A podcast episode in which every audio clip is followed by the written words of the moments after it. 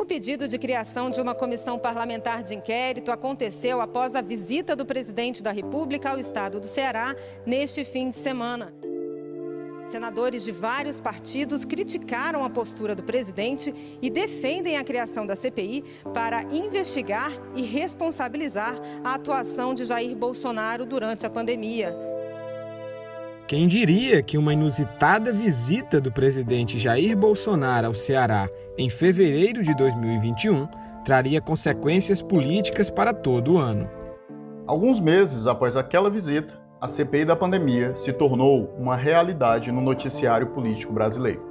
Ministro Luiz Roberto Barroso, do Supremo Tribunal Federal, determinou que o Senado instale a CPI, Comissão Parlamentar de Inquérito, que apura eventuais omissões do governo federal no enfrentamento da Covid-19. Apoiada por uns e descredibilizada por outros, a Comissão Parlamentar de Inquérito foi instaurada no Senado Federal para apurar possíveis irregularidades, omissões e até mesmo corrupção no combate à pandemia por parte do governo federal.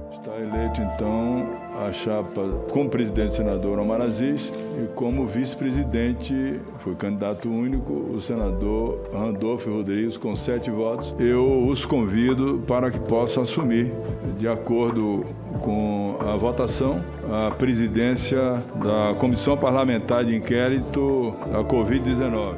Desde que foi instaurada, a CPI tem pautado o debate político no Brasil e ganhado espaço nas redes sociais. Até mesmo aquele chopp da sexta-feira, no fim da tarde, tem como pauta CPI.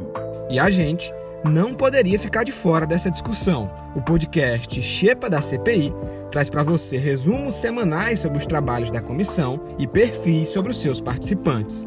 Pela ordem, pela ordem, senhor presidente. Polícia Legislativa para tirar o senhor daqui. Não. Tira agora. Senhor presidente. Vai tirar agora. O senhor pede desculpa, ele tira agora.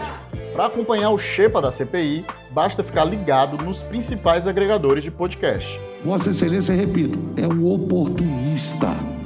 Oportunista. Ah, e antes de encerrar, eu sou Diego Viana. E eu sou Wilson Júnior. A gente se encontra no Xepa da CPI. Eu reservo o direito de permanecer em silêncio.